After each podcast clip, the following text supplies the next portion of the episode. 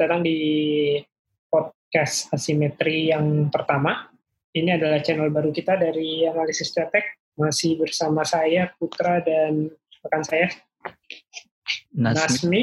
Ya, Nasmi kita akan uh, bicara lebih jauh lagi daripada uh, sepak bola sepak bolaan. Kita lebih masuk ke arah ekonomi dan industri ya, Mi ya. Iya, pokoknya selain Nah. sepak bola.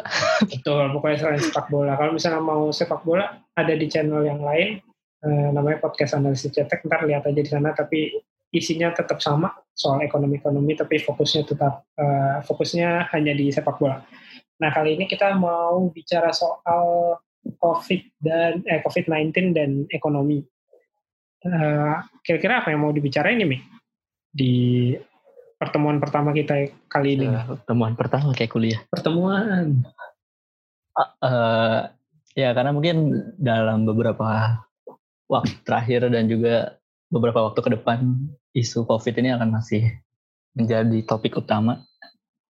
Jadi kita coba akan melihat sudut pandang lain. Sebenarnya nggak nggak lain-lain banget, tapi mungkin kita bisa melihat dari tidak hanya dari efek yang sekarang, tapi kita bisa lihat dari efek jangka menengah, jangka panjang, khususnya di ekonomi dan juga eh, sendi-sendi pilar-pilar kehidupan lainnya gitu. Oke. Nah kalau misalnya soal kalau kalau gitu berarti kalau misalnya kita mau ngelihat uh, pendekatan-pendekatan sampai ke arah sana ya, uh, mungkin bisa diupdate dulu kali mi uh, soal COVID-19 di dunia saat ini tuh. Oh iya, mungkin eh, ya sedikit update dari untuk teman-teman pendengar. Per hari ini tanggal 12 April coronavirus ini udah menjangkit sekitar 1,7 juta warga dunia di seluruh negara ya. Di seluruh dunia itu sekitar 1,7 dengan kematian 108 ribu dan yang sembuh recover itu sekitar 400 ribu. Jadi masih ada sekitar sejuta orang yang masih dalam kondisi aktif gitu. Jadi masih itu dirawat atau isolasi diri, tapi memang masih virusnya masih masuk ke tubuhnya gitu. Ini salah satu angka yang lumayan fantastis ya, karena eh, beberapa pandemi sebelumnya kan nggak sampai seluruh negara dan nggak sampai angka satu juta. Mungkin terakhir di flu Spanyol itu yang sekitar 100 tahun lalu dan secara negara USA ternyata Amerika Serikat ini masuk menjadi posisi pertama ya. Padahal dua minggu atau tiga minggu lalu Amerika itu masih sedikit kasusnya. Jadi mereka baru booming sekarang ya. Iya baru booming tapi lumayan langsung. Jadi sekitar akhir Maret kemarin itu baru masuk ke angka ribuan gitu. dan sekarang udah nyampe sekitar 400 ribu atau 500 ribuan. Dan jadi yang pertama, yang posisi tertinggi. Dulu kan awalnya Itali, Iran ya. Sekarang malah USA pertama, Spain, Spanyol baru Itali. Oke, dari uh, Amerika, Spanyol dan Italia ya. Amerika sekarang jadi nomor satu. Padahal Bahkan Cina. tadinya nggak ada suaranya ya. Tadinya nggak ada nggak ada kontribusinya di dalam dunia perkovitan ini. Tahu-tahu Iya. dia muncul. Yang ramai kan awalnya Cina sama Itali kan. Cina sebagai epicentrum pertama itu memimpin tuh dalam dua bulan atau sekitar dua bulan setengah lah. Tiba-tiba disusul Itali, terus sekarang Cina itu posisinya malah ke tujuh, ke enam, ke enam.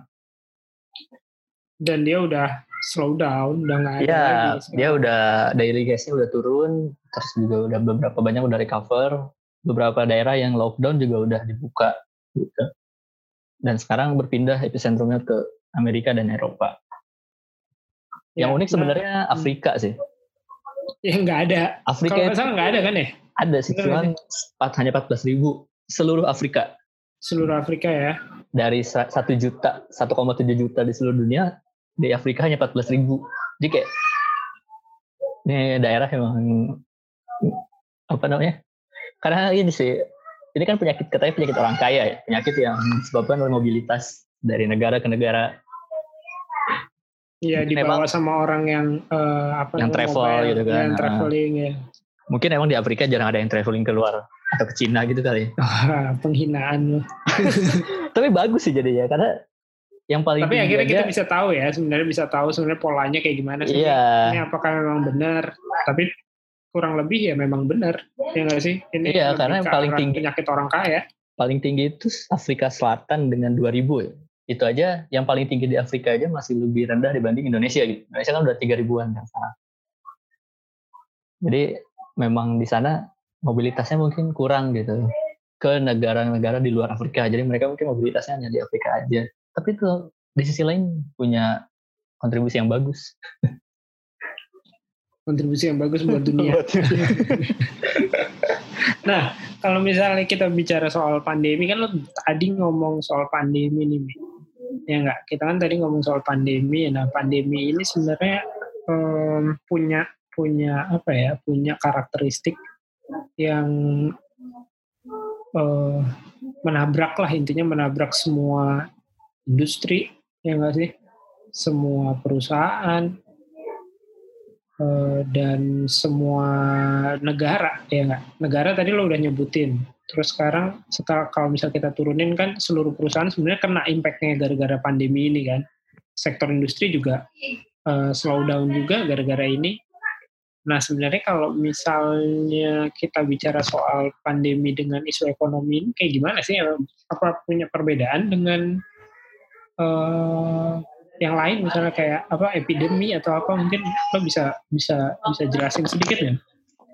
Iya mungkin kalau kita berangkat dari namanya pandemi kan tadi se, uh, di awal kan sempat disebut bahwa ini salah satu pandemi terbesar ya di zaman modern lah zaman now gitu karena sebelumnya kan terjadi 100 tahun yang gede banget ya karena beberapa pandemi terakhir kan kayak mungkin pernah ingat SARS atau flu babi, flu burung gitu kan dia jadi pandemi memang menjangkit beberapa negara, puluhan negara tapi nggak sampai ratusan kayak sekarang. Dan berbeda dengan pandemi sebelumnya, pandemi yang sekarang itu memaksa orang untuk tidak beraktivitas di luar gitu. Yang efeknya adalah itu ya memperlambat atau bahkan mematikan beberapa sektor industri. Beberapa industri yang tidak bisa bekerja di luar kan otomatis mereka akan slow down bahkan berhenti ya. Entah berhenti sejenak atau berhenti lebih lama gitu. Lebih Dan ini kris dan ini memicu krisis yang lebih dari istilahnya krisis-krisis biasanya gitu. Karena kan kalau krisis biasa, aja kita sebut krisis keuangan 2008 atau krisis keuangan 98, itu kan yang terjadi hanya krisis keuangan aja ya. Maksudnya yang terpukul adalah sektor keuangan. Walaupun sektor lainnya terpukul tapi tidak eh, efeknya tidak terlalu besar. Nah bedanya sekarang virus ini, eh, pandemi ini kan bentuknya virus kesehatan dan menjangkit hampir seluruh manusia tanpa melihat sektor mana gitu. Jadi mau dia di sektor keuangan, di sektor mana tetap punya probabilitas untuk terjangkit. Jadi akhirnya semua sektor dan masuknya mungkin sektor real gitu ya, sektor realnya akan terganggu.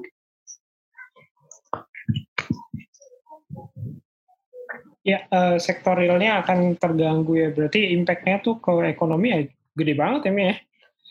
Iya, bahkan mungkin tidak hanya ekonomi gitu. Jadi uh, ke mana-mana. Iya, ya, ke mana-mana. Karena udah masuk sektor real kan akhirnya perputaran uang, perputaran aktivitas manusia itu akan terganggu. Nah, terkait ini kan berarti sebenarnya sudah masuk ke dalam uh, part of uh, economic disruption ya atau disrupsi ekonomi yang yang bisa bikin bukan bisa bikin sih tapi sudah sudah membuat ketidakpastian ke ke kita semua ya nggak sih mulai dari uh, negara perusahaan semua planningnya udah berantakan nggak bisa nggak bisa dibilang nggak berjalan semuanya. Juga supply demand juga uh, jadi bermasalah. Yang tadinya supply harusnya ngirim berapa, demandnya juga permintaannya harusnya berapa, jadi bermasalah. Pola konsumsinya juga pola konsumsi masyarakat dan uh, apa namanya uh, perusahaan yang kayak lo bilang tadi sektorial dan lain-lainnya juga rusak. Bener nggak sih nih kalau kayak gitu? Iya, sebenarnya karena ini masuk ke individu, akhirnya perputaran ekonominya jadi terganggu gitu. Karena gue mungkin baru menyadari juga bahwa sebenarnya perputaran itu nyata gitu. Akhirnya uh, maksudnya satu orang itu membutuhkan yang lainnya saat satu mati, ya akan berefek pada semua hal gitu. Nah, maksudnya nggak dia doang. Kayak iya, dia, mungkin dia dia saling ber apa ya? Berkaitan saling gitu. berkaitan satu sama lain ya nggak sih? Iya mungkin kayak supply demand bisa jadi kayak sekarang uh, karena orang nggak dibatasin untuk istilahnya keluar rumah gitu berbelanja lah terus memenuhi kebutuhan pokoknya. Secara demand mungkin dia kan ada ya tetap orang tetap butuh makanan sayuran gitu. Tapi karena supply-nya beberapa di stop istilahnya mungkin ada pasar-pasar atau supermarket yang tutup atau dibatasin jamnya itu kan jadi supply-nya terganggu ya. Akhirnya mereka jadi kesulitan gitu. Iya, kalau misalnya lu tadi pakai perspektif uh, apa namanya sayur-sayuran, sayurnya juga bisa basi ya nggak sih? Iya. Jadi, jadi bikin jadi bikin kerugian ke si uh, uh. ya karena kita udah bener yang lo bilang tadi kita udah saling apa namanya terinterdependensi asik kalau kata bahasa HI gitu tuh terdependensi atau terinterdependensi. Ya terintegrasi atau apa istilahnya yeah. secara supply demand mungkin mereka tetap ada sama nih semua sayuran tetap supply 100, demand juga 100, tapi karena di tengah-tengah mungkin distribusinya terganggu, akhirnya keduanya akan menyesuaikan. Nah, ya. itu baru itu baru perspektif kecil di individu ya. Nah, kalau kita lihat tadi kan kita ngomonginnya ekonomi dunia, pandemi gitu. Secara tidak langsung itu juga ngefek ke semua apa namanya roda ekonomi lah. Kita lihat Cina itu kan mungkin bisa disebut global supply chain ya. Yep. 40% barang di dunia itu datangnya dari, dari mereka ya. Entah itu dalam bentuk jadi, dalam bentuk barang bahan baku, bahan modal itu Cina itu termasuk yang menyuplai dari apa namanya menyuplai ke semua negara termasuk juga Indonesia. Yeah. Jadi saat Cina berhenti, ya di dunia itu nggak bisa sendirian gitu. Mau nggak mau sedikit ikut berhenti ya. Jadi yeah. yang namanya economic slowdown itu ya memang benar terjadi. Benar terjadi. Yeah. Kayak misalnya kita mungkin kalau secara umum otomotif gitu, otomotif parki, eh, pabriknya misalkan dengan Thailand, Indonesia. Tapi kan mesin, terus misalkan eh, apa namanya part-part kecil itu kan dari Jepang, dari Cina gitu. Saat pabriknya bisa jalan tapi bahannya nggak ada ya, otomatis juga terhenti gitu. Iya, nggak hanya itu, Mi. Tadi kan lo bilang uh, kalau misalnya sebagai pabrik dia bisa berjalan, tapi bahan bakunya berhenti, dia bisa terhenti. Di sisi lain, si konsumen kalau misalnya dia uh, apa namanya pendapatannya juga berhenti, ya kan? Itu juga impactnya kan pabrik juga mau nggak mau makin lama makin berhenti ya nggak sih? Iya. Jadi kayak berada di tengah-tengah antara persinggungan antara si konsumsi dengan uh, apa supply ya produksi. Ya, ya benar. Jadi memang saat kita istilahnya berhenti semua di rumah itu ya ternyata kita saling membutuhkan lah semuanya nggak bisa yeah. sendirian kayak semua tidur di rumah tuh ternyata ekonomi nggak jalan gitu nggak jalan iya makanya kaum yes. Iya. rebahan tuh nggak nggak bisa menghasilkan iya ternyata ekonomi yang baik ya iya rebahan itu bukan suatu uh, apa namanya pola yang bagus untuk pergerakan ekonomi gitu. ya, semua orang rebahan ya tidak ada yang menghasilkan nilai tambah. Maksudnya kan Makanya. online kita kita ngomong tadi disrupsi ekonomi sebelumnya mungkin banyak yang ngomong disrupsi teknologi lah atau apa. Hmm. Hmm. ini lebih parah. Ini lebih parah yang, gitu. Disrupsi yang ini justru lebih parah daripada disrupsi iya. teknologi, disrupsi migas lah apalah. Bahkan kita mungkin melihat uh, disrupsi digital gitu kayak semua hmm. dulu kan uh, apa namanya bisa mesen orang mesen tiket bisa kita mesen tiket itu kan offline gitu harus ke loket atau datang ke pool atau apalah gitu. Mungkin kalau kayak pesawat atau itu kan harus ke bandara hotel harus di hotelnya. Itu kan udah kena tuh karena disrupsi teknologi kan. Akhirnya ada beberapa aplikasi untuk apa namanya pemesanan tiket atau pemesanan hotel akomodasi dan lain-lain. Nah sekarang yang Nah, yang ngelit di disrupsi tadi ekonomi malah yang tadi ya, itu aja bisa kena disrupsi lagi gitu ya kita lihat sekarang mungkin karena harus di rumah nggak bisa ke mana-mana yang paling sektor yang lumayan terpukul adalah kan pariwisata dan akomodasi ya. Iya, dan akomodasi kayak hotel ya. Iya, kayak orang yang ada di Labuan Bajo misalnya gitu, mereka mungkin nggak kena COVID gitu, tapi tapi kan siapa yang mau ke pantai gitu? Iya, kan iya kayak kayak apa namanya? Masing-masing gitu. Betul. Ininya apa namanya? Eh, apa PAD-nya? PAD-nya datang dari sana ya chaos lah. Iya, nggak ada pemasukan kayak, lagi untuk sementara ya untuk jadi sementara. tour guide kalau nggak ada yang tour ya nggak bisa nge-guide siapa gitu iya akhirnya memang saat ini jadi istilahnya nggak mimpi buruk itu nggak cuma pandeminya gitu nggak cuma menyerang kesehatan atau istilahnya imun tubuh tapi juga imunitas dari suatu negara antara ekonominya mungkin juga nanti ada sektor-sektor lain pangan mungkin itu juga kena hmm. gitu Ya, jadi sebenarnya sih sebenarnya sih kalau ada salah satu apa ya, orang yang pernah ngobrol sama gue ngasih tahu juga bagus sih. Maksudnya eh, disrupsi kali ini nih disrupsi ekonomi kali ini tuh bukan perkara fisik. Jadi mental juga dimainin habis gitu kata dia. Jadi kita harus benar-benar prepare untuk fisik dan mentalnya seberapa seberapa positif kita, seberapa negatif kita, karena impactnya uh, kalau misalnya kita nggak bisa adaptasi ya kita yang akan kena nantinya. Benar. Ya, Jadi kayak, tadi kan mungkin sempat disinggung bahwa planning itu nggak berjalan.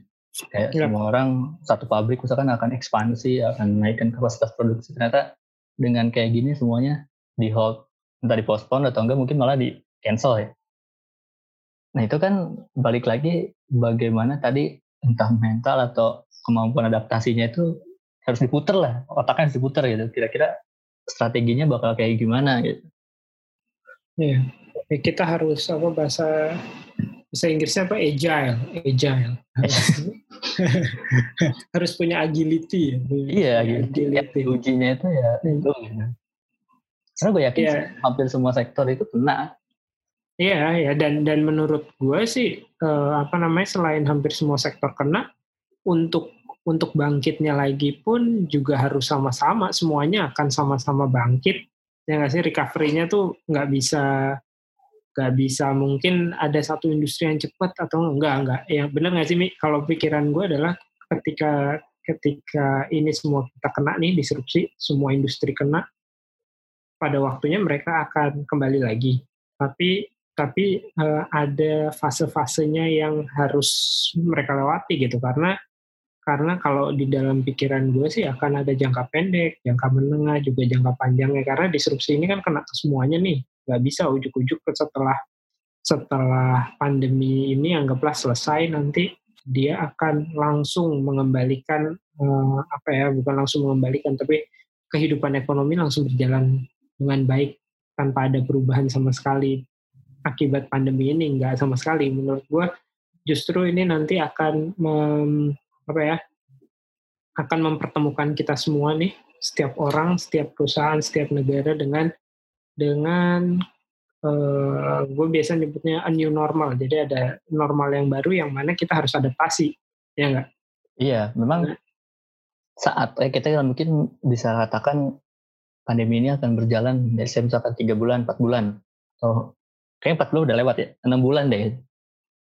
6 bulan itu kan istilahnya slowdownnya 6 bulan. Tapi untuk menjadi normal kembali tadi, new normal mungkin, atau mungkin bisa juga, bisa new normal, bisa old normal ya. Maksudnya bisa juga sih kena ke normal yang lama. Cuman kan dua normal itu akan melewati proses lagi gitu. Iya, proses adaptasinya nggak ya, nggak langsung cut. Nah, bisa lebih lama dari tadi misalkan enam bulan pandeminya enam bulan recovery-nya bisa lebih dari enam bulan. Karena yeah. kita misalkan uh, apa yang tadi industri sepak bola gitu. Oke okay, secara ini kita bisa mulai dengan dengan pertandingan baru. Tapi kan tidak serta merta pertandingan baru itu hmm, seperti sedia kala. Iya nggak ada bisa jadi maksudnya penyak bukan penyakit sih kita kan pasti beradaptasi dengan uh, pola pandeminya ya nggak sih kalau yeah. misalnya kita ngomong industri bola nextnya kalau dalam pikiran gua sih ya pikiran lo juga uh, apa sih namanya polanya pasti akan berubah dengan pandemi yang polanya itu dia nggak bisa uh, berhubungan dengan jumlah banyak orang pasti ntar stadion juga penjualan tiket akan dikurangin dari uh, total kapasitas stadionnya bisa mungkin cuma 75% aja atau Iya. cuma 50% aja atau dua bahkan 25% aja di mana antar uh, apa namanya tempat duduk penonton itu tuh ada juga, jaraknya ya. uh, ada jaraknya nggak tetap ada physical distancing Iya, di dalam iya. stadion itu kan yang harus dipikirkan ya nggak itu itu kayak semacam jangka pendek ya nggak sih jangka pendek Iya, jangka yang pendeknya- akan memberikan fluktuasi kepada ekonomi suatu industri gitu benar nggak? Benar. Jadi dalam jangka pendeknya kita akan melihat banyak hal baru yang dilakukan dengan adanya pandemi ini. Sebenarnya ada juga sih mungkin yang yang bagus ya kayak kayak cuci tangan, pakai masker. Itu menurut gue bisa dipertahankan sih. Sebenarnya walaupun ini pandemi udah nggak ada, tapi di setiap kantor misalkan harus ada akan hand jadi behavior yang baru ya nggak? Iya, itu mungkin bagus. Tapi di sisi lain ada juga ya, apakah physical distancing gini akan tetap dilakukan gitu? Kayak misalkan di KRL nggak boleh deket-deketan. Itu kan kayak, Iya. Yang mana Nggak. mungkin ya kayak Nah, itu di dia. Jakarta nggak kayak sarden itu udah nggak mungkin.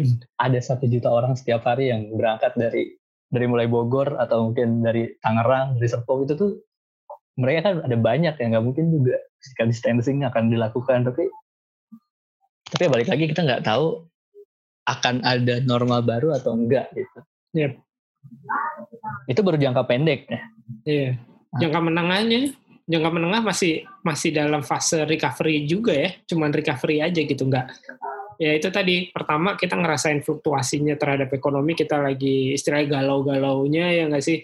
Kapan sih harus nunggu pandeminya? Terus nextnya ini setelah pandeminya sudah agak slow down, eh, apa yang akan kita lakukan itu itu periode adaptasi ya. Sedangkan pas jangka menengahnya kan kita pas periode recovery mau naik juga masih ya naik turun ya nggak sih bener nggak sih Mi? kalau Iya. yang di pikiran gue kan kayak gitu Karena mungkin kalau jangka menengah, jangka menengah menuju panjang ya, kita pasti akan melihat adanya penurunan eh, apa sih namanya?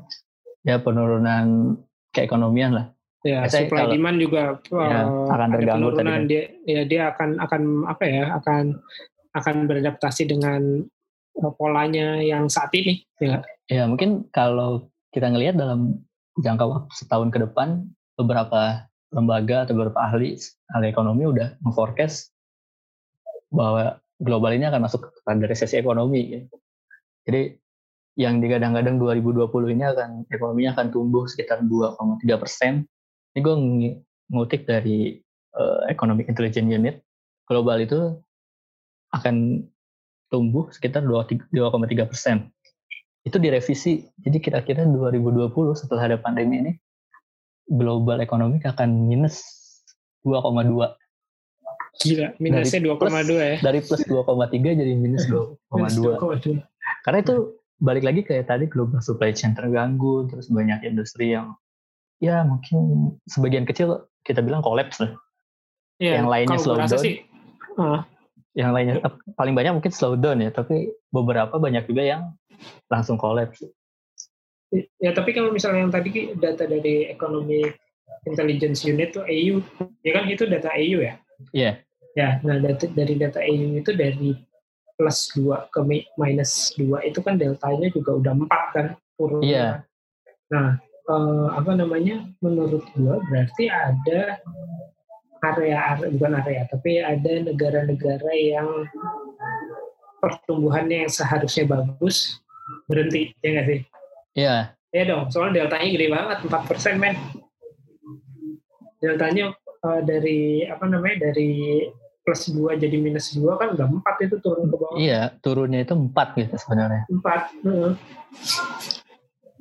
Jadi, Dan memang ini berlaku nih paling gedenya itu kepada negara-negara yang memang memegang eh, kuasa ekonomi dunia lah istilahnya. nah betul. Jadi tadi pembicaraan gue sebenarnya mau ke arah sana. Jadi sebenarnya kan eh, terjadi eh, apa ya? Terjadi slowdown di daerah eh di negara-negara yang memang punya punya pangsa gitu ya, punya punya punya kemampuan untuk nyuplai, punya kemampuan untuk produce, ya nggak sih? Dan Iya. negara-negara yang konsumsinya juga gede gitu kan. Benar. Dan kalau ngelihat ini uniknya adalah yang negara-negara maju yang tadinya superior justru akan menjadi minusnya paling tinggi gitu. Oh itu menarik juga tuh. Karena dia bilang gitu tuh di dalam EU-nya. Iya banyak yang kayak US itu kan dari plus tadi akan plus 1,7 jadi minus 2,8. Terus Italia nih, Italia yang kita lihat Italia kan banyak kontroversi lah ya maksudnya mm-hmm. sampai tadi kita uh, posisi ketiga dunia secara COVID-nya itu dari hanya tumbuh 0,4 emang dia lagi slow down ke 0,4 di tahun ini direvisi jadi minus 7 eh. Ada gila minus 7 kalau misalnya ini uh, apa namanya dari hasil EU sendiri untuk Indonesia udah ada belum? Nah Indonesia ini menarik sih Indonesia dari awalnya 5,1 diprediksi sih hanya tumbuh satu persen. Tapi tetap empat ya, berarti deltanya tetap empat. Iya ya? sekitar empat sih memang deltanya. Kenapa Indonesia itu masih tumbuh? Karena sebenarnya Indonesia ini kan di pasar global kita ya bukan pemain besar lah ya kita, kita akui lah bahwa kita nggak mengandalkan perdagangan internasional memang. Jadi selama konsumsi domestiknya masih lanjut, kita sebenarnya masih tumbuh walaupun memang nggak sekencang sebelum-sebelumnya. Ya. Beda kita, kita kan kita memang memang hidup dari ekonomi kelas C sih. Iya. UMKM coy. UMKM gitu. Tapi itu ya di sisi lain memang jadi kekuatan kita juga. Beda dengan kayak misalnya Singapura. Singapura itu kan itu hubnya dunia ya. Dia menghubungkan negara-negara di dunia sekalinya nggak ada supply nggak ada demand dari dunia kan justru ya, dia kena banget ya. Iya Singapura mau jadi apa gitu. Karena dia benar-benar di titik tengahnya. Persis iya. kayak persis kayak kalau misalnya analogi kelas menengah ngehe zaman sekarang. Yang ya, dia, terhimpit yang terhimpit tuh sebenarnya dengan isu pandemi bukan isu ya dengan kondisi pandemi kayak gini yang terhimpit adalah kelas menengah ngehe ini. Iya karena dia nggak jadi kelas rendah yang dapat bantuan nggak jadi kelas atas yang punya cadangan Iya iya. Dia kelas dia di tengah-tengah ya. Secara supply juga nggak dapet, secara demand juga terganggu gitu. Akhirnya dia belum bisa secara mandiri apa namanya? Ya gue gak tahu lah di di Singapura kayaknya UMKM kan jarang ya. Jarang, jarang banget. Gak ada produk produk domestik yang survive. Orang produsen bukan produsen ya, orang apa namanya pemasok ATK-nya aja orang Indonesia kok. Iya, maksudnya ATK di perusahaan-perusahaan di Singapura. Singapura tuh salah satu tempat duit berputar, tapi bukan duit mereka gitu. Mereka jadi penghubung antara supply misalnya dari China, ya Singapura, baru diekspor. Gitu. Atau buka dulu perusahaan di situ, terus invest ke negara-negara lain. Kayak Indonesia kan sebenarnya investing, eh apa, FDI paling tinggi kan dari Singapura ya. Walaupun yeah. duitnya bukan duit orang Singapura sih menurut gue. Iya, yeah, menurut itu kan cuma cuma namanya aja naruh itu yeah. Singapura ya. Kita nggak yeah. tahu sebenarnya duitnya orang Indonesia sendiri atau Nah, itu dia. Mungkin orang Indonesia naruh di listing di Singapura gitu. Iya, yeah, listing di Singapura. Apa tuh namanya? Uh, apa namanya yang model itu yang kayak Panama Paper kan tuh? Yes, safe, safe haven. Iya, yeah, safe haven ya. Jadi kayak mereka masang di Singapura tapi bukan dari orang bukan dari Singapura. Jadi saat sekarang pandemi terus kena ya akhirnya beberapa pilar ekonominya terganggu juga gitu. Yeah. Karena lihat kita lihat yang tinggi-tinggi itu ya kayak India, Indonesia yang sebenarnya masih bisa tumbuh karena isinya adalah ya tadi kelas C lah, UMKM yang konsumsi konsumsi domestiknya masih tinggi. Beda dengan negara-negara Eropa, Amerika yang industrinya itu berbasis ekspor dan juga mobilitas penduduknya itu udah antar negara. Kan kalau kayak di Eropa kan orang kerja itu di luar negeri itu udah biasa gitu.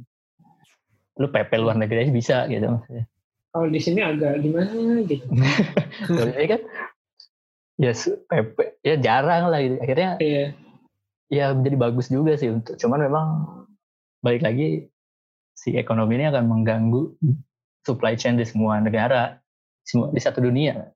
Tapi uh, sebenarnya uh, dia hmm, kalau tadi kita udah ngomong jangka menengah, jangka menengah ya, berarti jangka panjangnya kan sebenarnya kalau dari penjelasan kita berdua tadi, gue ngambil kesimpulan sebenarnya di jangka panjangnya itu uh, kita ini bisa normal lagi nih, tapi memang harus menunggu um, satu hal kalau gue ngerasanya ya harus ada vaksinnya dulu nih atau enggak? Kalau selain vaksin ya apa ya adaptasi kita semua antar negara dan antar perusahaan dan antar karyawan dan antar masyarakatnya itu benar-benar bisa beradaptasi dengan isu ini.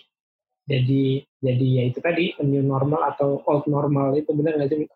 Iya ini kita berharap memang ya vaksin atau obat itu akan segera ditemukan tapi mungkin normalnya kan setahun lah ya kita melihat beberapa penyakit atau virus lain kan saya risetnya itu setahunan gitu. Karena ya balik lagi dalam jangka menengah panjang tadi yang sampai setahun ya kita entah kita tetap akan bekerja lagi maksudnya ya akan kembali mencoba untuk adaptasi dengan beberapa catatan lainnya lah entah. Apalah namanya kan ada herd immunity atau apa gitu ya jadi mungkin semua orang udah udah punya imunitasnya sendiri tapi balik lagi itu tidak akan menurut gue sih tidak akan balik lagi ke keadaan semula dalam semula, waktu cepat ya Betul. Jadi jadi istilahnya eh, fase jangka menengah dan jangka panjang itu adalah fase di mana si perusahaan, negara atau bahkan kita sendiri itu sedang mengkonsolidasikan kita mau apa sih ya nggak sih dengan iya. perubahan yeah. yang terjadi uh, dengan nah, pandemi ini yang ada yeah. isu seperti pandemi ini kita harus ngapain nih gitu. Bahkan mungkin beberapa perusahaan bisa mengubah strateginya nah yang basisnya klien bisa ganti kliennya atau basisnya basis produksinya bisa bergeser gitu. Ya, yang yang akan yang harus harus kerja masuk jadi WFH aja yang Iya, mungkin beberapa dua bulan WFH misalnya. Iya, beberapa company udah dua bulan WFH, wah revenue kita aman-aman aja, mungkin semuanya WFH yeah. aja udah gitu, nggak usah sewa kantor misalkan. Iya. Yeah.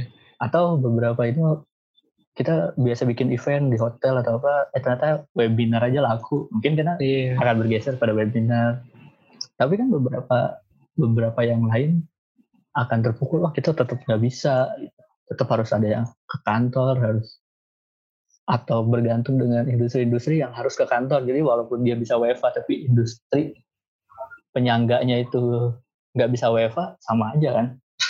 Iya, jadi fase konsolidasi ini sebenarnya ya memang fase paling krusial ya. Maksudnya kalau gue ngelihatnya jadinya kayak eh, banyak-banyakan siapa nih gitu. Kalau misalnya tiba-tiba kayak lo bilang tadi kan ada yang WFA, ada yang ada yang tidak WFA, tapi memang harus datang ke kantor dan lain halnya. Nah kalau misalnya mereka eh, apa ya, apa namanya rantai, rantai, rantai apa supply chain-nya itu semuanya memilih untuk memilih untuk uh, masuk semuanya gitu ya. Itu eh, impactnya ya ya mereka akan berjalan seperti sebelumnya ya enggak atau ya. atau kalau misalnya mereka mau berubah semua dan semuanya harus berubah ya akhirnya uh, akan terjadi yang itu tadi yang lo bilang akan terjadi eh, akan terjadi new normal itu ya enggak oh ini yang baru seperti ini dengan adanya pandemi setelah kita lakukan WFH selama dua bulan ternyata kita fine fine aja kok. Ya udah kita ketemu klien juga via Zoom atau via Hangout udah bisa ketemu tuh. Uh, pitching juga gampang. Kita ya. bisa apa draw whiteboard ya nggak sih di hmm. Zoom dan lain halnya mungkin kurang entertain aja kali ya. Iya kurang entertain. Nah enggak berarti itu bagus juga buat perusahaan kan biaya entertainnya kurang oh, berkurang ya? Iya ya makanya nah kalau kita ngomong kayak gitu kan berarti ini sebenarnya balik-baliknya duit kan? Iya ini akan eh, menurut gue ah, kompetisi akan dimulai saat pandemi ini berakhir sih. Jadi kayak semua hal mungkin akan direstart. Ya secara tidak langsung ya dia akan direstart di reset gitu. Iya. Jadi mungkin kita dipaksa untuk more saving kali ya iya, sekarang entah, Kita harus adapt tadi balik lagi kita harus adaptasi, kita harus mencari yang baru, harus melihat oh setelah adanya pandemi dan kejadian-kejadian dalam tahun terakhir itu akan terjadi apa ternyata skema yang kita lakukan sebelum-sebelumnya itu nggak efektif. Itu menurut gue benar sih akan ada new normal baru ya new normal untuk sektor ekonomi secara umum gitu. Dan di situlah yang menentukan siapa yang akan jadi juara sih menurut. Iya pas di fase konsolidasi itu kan, benar yeah. sih?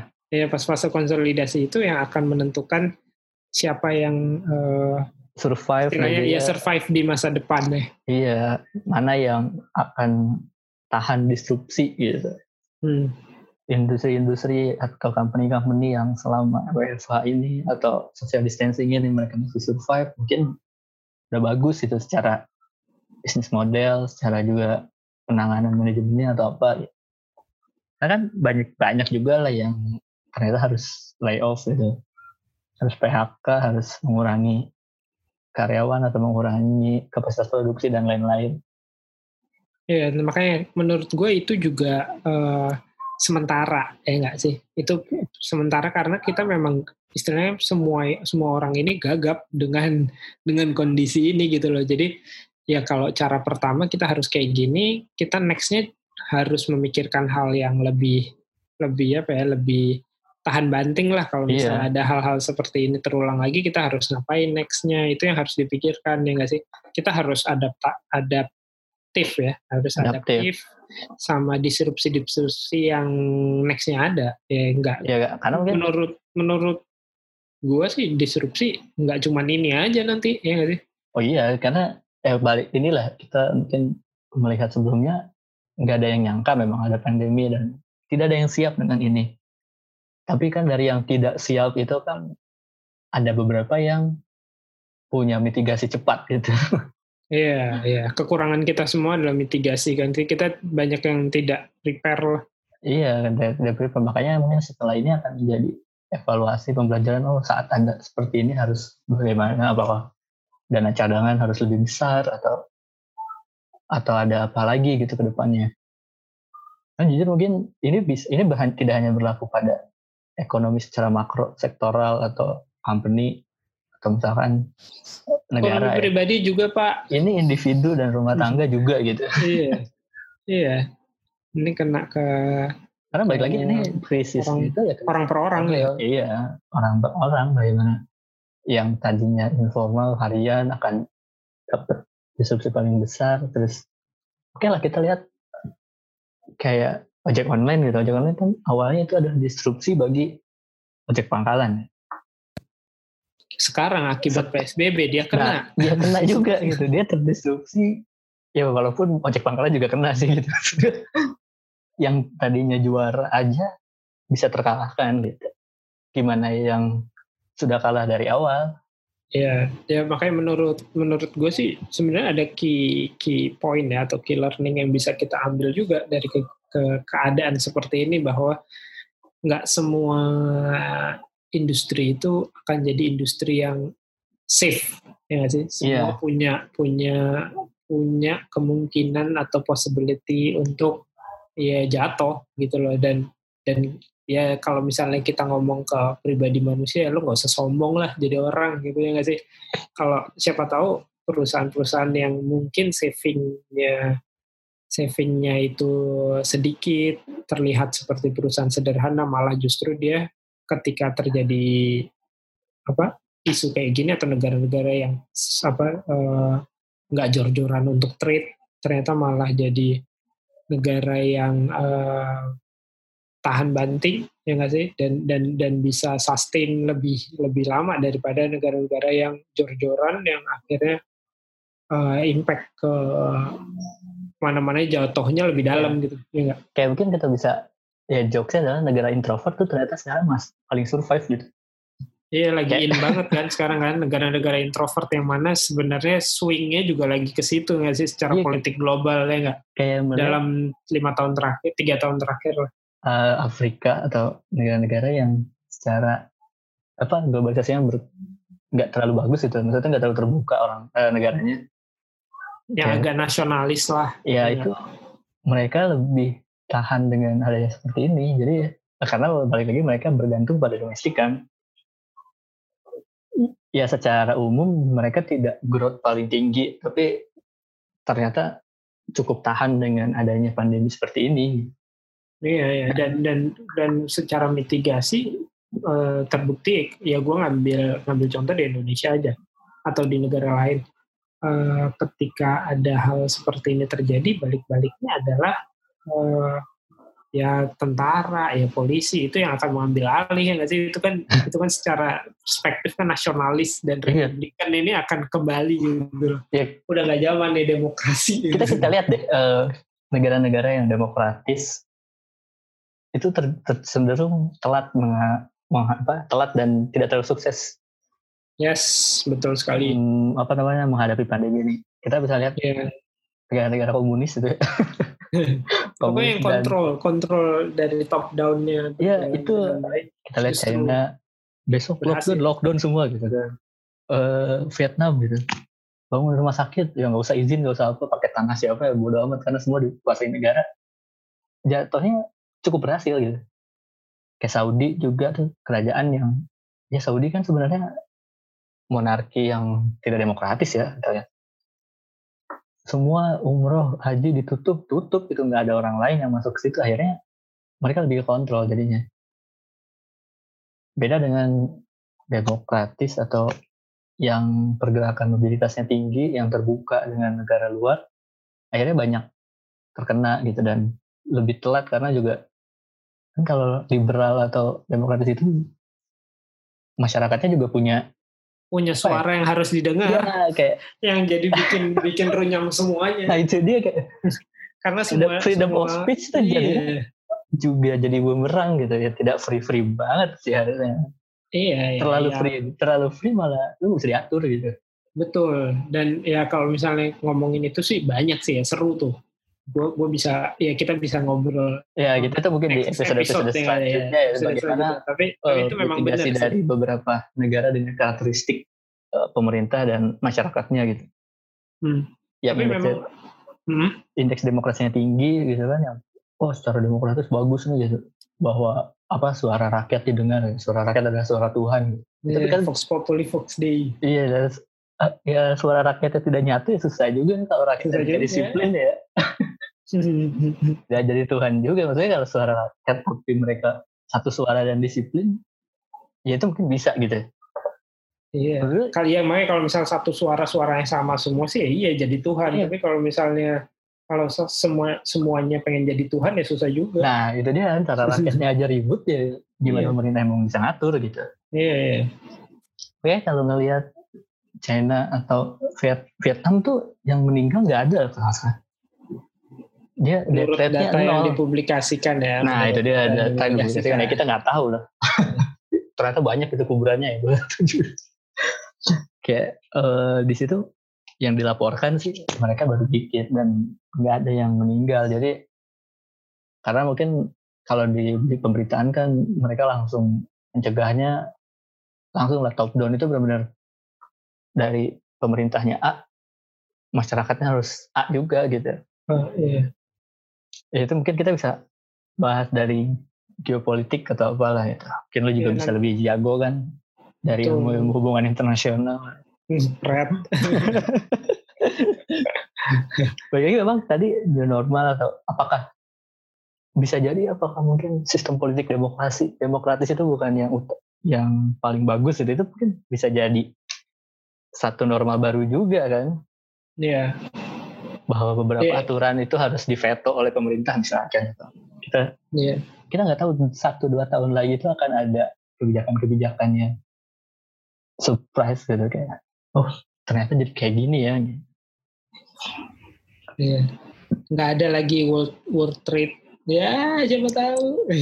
Iya mungkin dibatasin gitu kayak. Iya apakah berdikari itu memang paling bagus gitu? bagus. Nah nah nah, nah, nah, nah, nah, tapi sebelum sebelum lo ngomong tadi tuh berdikari dan itu berarti gue jadi punya pemikiran nih.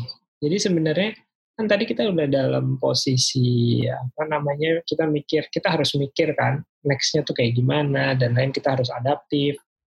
Nah ngomong soal yang tadi lo bilang berdikari uh, dan world trade yang tadi gue bilang juga ada kemungkinan kan berarti di di ke depan nanti akan ada disrupsi-disrupsi baru di pilar-pilar ekonomi atau yang istilahnya sifat-sifat atau oh sorry sifat-sifat uh, hal-hal umum yang kayak uh, food security atau water security ya nggak sih?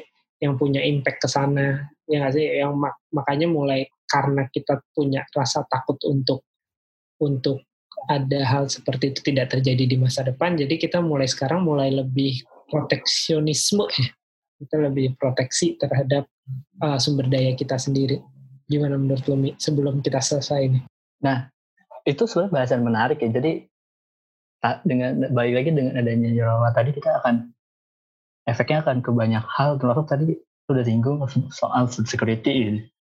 Bagaimana kebutuhan pangan itu seharusnya mungkin tidak bergantung pada negara lain. Bahkan pangan yang sebagai kebutuhan primer ya. Jadi kita harusnya bisa bisa swasembada lagi gitu atau mungkin ada kebijakan-kebijakan yang seharusnya bisa kita penuhi sendiri gitu.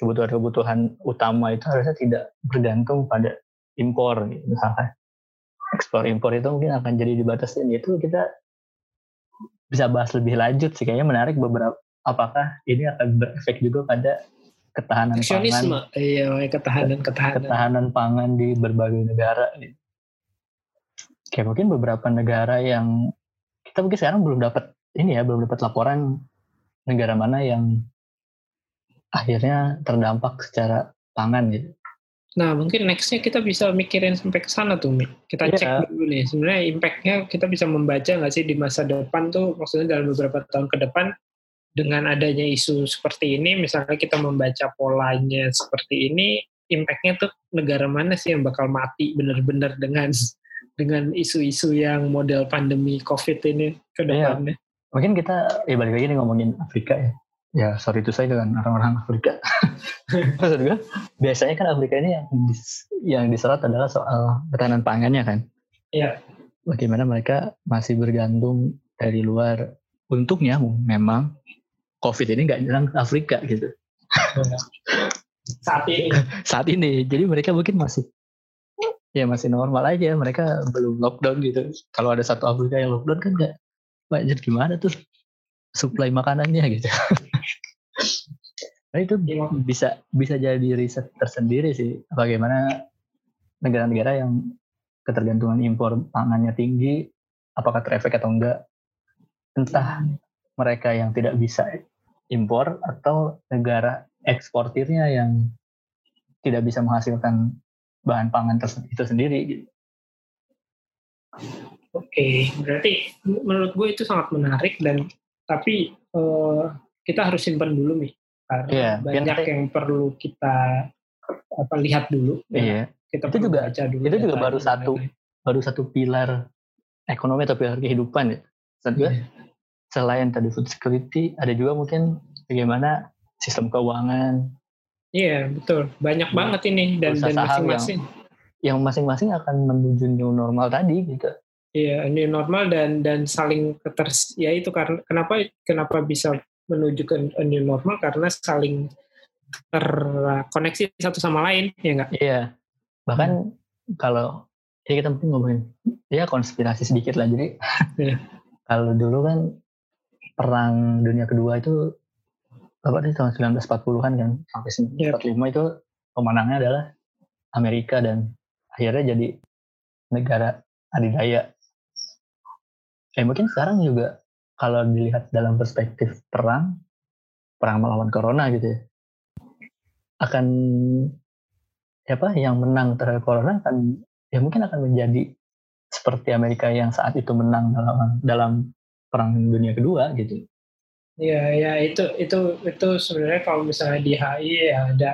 Memang saat ini kan sudah ada perubahan ya. Dulu dulu hard power ya nggak sih? kita perang benar-benar yang angkat senjata. kan lah angkat senjata dan lain-lainnya. Sekarang kan benar-benar udah soft power yang kita perangnya tuh berperang di dalam hal uh, apa uh, ekonomi gitu. Iya. Kita main komoditas dan lain halnya dan iya tadi balik lagi ke balik mungkin ke ketahanan pangan juga itu semi perang lah jatuhnya maksudnya Yoi. tidak harus tank yang turun tapi iya. kita sawah, perang sawah itu bisa perang, jadi peluru kan jadinya. Iya. Kita kita saat ini aja lagi perang lawan sesuatu yang nggak pernah terlihat. Gitu. Nah itu dia musuh kita tuh musuh. kita perang tapi musuhnya nggak kelihatan ya. Iya. Dan nah. alutista yang kita punya akhirnya tidak terlalu berguna gitu. Maksudnya bukan itu senjatanya. Senjatanya betul. Nah, makanya itu itu mungkin jadi bahasa bisa jadi bahasan bahasan yang bahasan yang lebih mikro nanti. Lebih mikro episode nanti kita betul di episode selanjutnya nanti kita bisa bisa bahas mungkin uh, terakhir terakhir uh, sebelum kita menutup podcast asimetri yang pertama ini mungkin ada satu key takeaway atau key learning yang bisa diambil apa nih Mi? Satu aja dari lo apa? Kalau menurut gue uh, pandemi ini bukan akhir gitu. Bahkan bisa jadi hanya baru awal dan bisa jadi akan ada mimpi buruk selanjutnya gitu. Maksudnya mimpi buruk dalam arti yang namanya mimpi kan belum tentu terjadi ya. Yep. mimpi buruk yang bisa jadi akan banyak hal-hal yang kita harus menyesuaikan diri lebih jauh gitu. Dan kita harus juga tadi adaptif dan ya kita nggak tahu lah ke depannya tuh apa yang kita rencanakan belum tentu bisa terlaksana dengan baik gitu. Ini jadi pembelajaran aja sih. Menurut gue bahkan kalau ngutip dari filmnya Parasit itu yang di Korea, ya mungkin rencana yang terbaik adalah tidak merencanakan sama sekali. Gitu. Iya, jadi kita go with the flow kan. Nah itu dia aja. ya kita tahu ada di tahun 2020 ini ada yang udah planning ke sini ke sini ke sini akhirnya gagal semua. Sirna semua gitu. Nah. Beda dengan ya let's say kayak ya gue mungkin salah satu orang yang tidak punya plan ya. Ya ya 2020 ini gue emang gak tahu mau ngapain jadi ya udahlah gitu. Dan justru lo lebih santai kan menanggapi hal ini iya jadi akhirnya kita berpikir itu bukan untuk memikirkan plan yang gagal tapi kita lebih memikirkan apa yang harus how dilakukan ke depan aja. Ya, gitu. how to iya. survive. Ya, mungkin mungkin nextnya kita akan bicara soal how to survive itu, Mi. Mungkin ya. itu juga bisa. Jadi gak, di satu sisi orang-orang tuh yang punya plan memikirkan plannya yang gagal. Di sisi lain ada banyak orang yang memikirkan plan tanpa terdis terdistraksi oleh plan yang sebelumnya. Yoi. Oke kita akan gini, kita akan gini, kita akan gini ya udah. Ada lagi kan orang ya kita akan gitu tapi kan sebelumnya gue gini gitu. Ya mungkin ada beberapa plan yang terganggu tapi kan menurut gue sih belum signifikan. Lah itu sih dari panjang ya tapi mungkin itulah ada mimpi buruk lain di setelah corona ini. Dan kita harus siap. Siap. Oke okay. kalau dari gimana? sama sih sebenarnya. Kalau misal dari gue lebih sederhana sebenarnya. Jadi ya itu tadi lebih sederhana kita kita nggak jadi orang nggak usah sombong-sombong lah. Kalau gue sih lebih lebih lihatnya ke sana nggak usah sombong-sombong. Jadi industri kita punya perusahaan juga nggak usah nggak usah sombong-sombong karena pada pada akhirnya juga uh, semuanya ya sama gitu loh. Kita akan mendapatkan ya anggapannya uh, selalu akan ada potensi naik turun, ada musibah yang akan dirasakan sama-sama ini seperti hari ini atau kali ini. Uh, harapannya sih ke depan nggak ada lagi ya, tapi tapi kita juga harus prepare. Jadinya kita tuh punya punya prepare yang lebih lebih baik lagi gitu ke depan. Jadi uh, kalau ada ada hal-hal seperti ini terjadi lagi kita bisa memikirkan mitigasi yang lebih gampang gitu. Jadi kita lebih adaptif lah lebih adaptif nggak nggak terlalu jadi kayak orang yang deg-degan ketakutan atau apa. Jadi ya hidup hidup santai aja.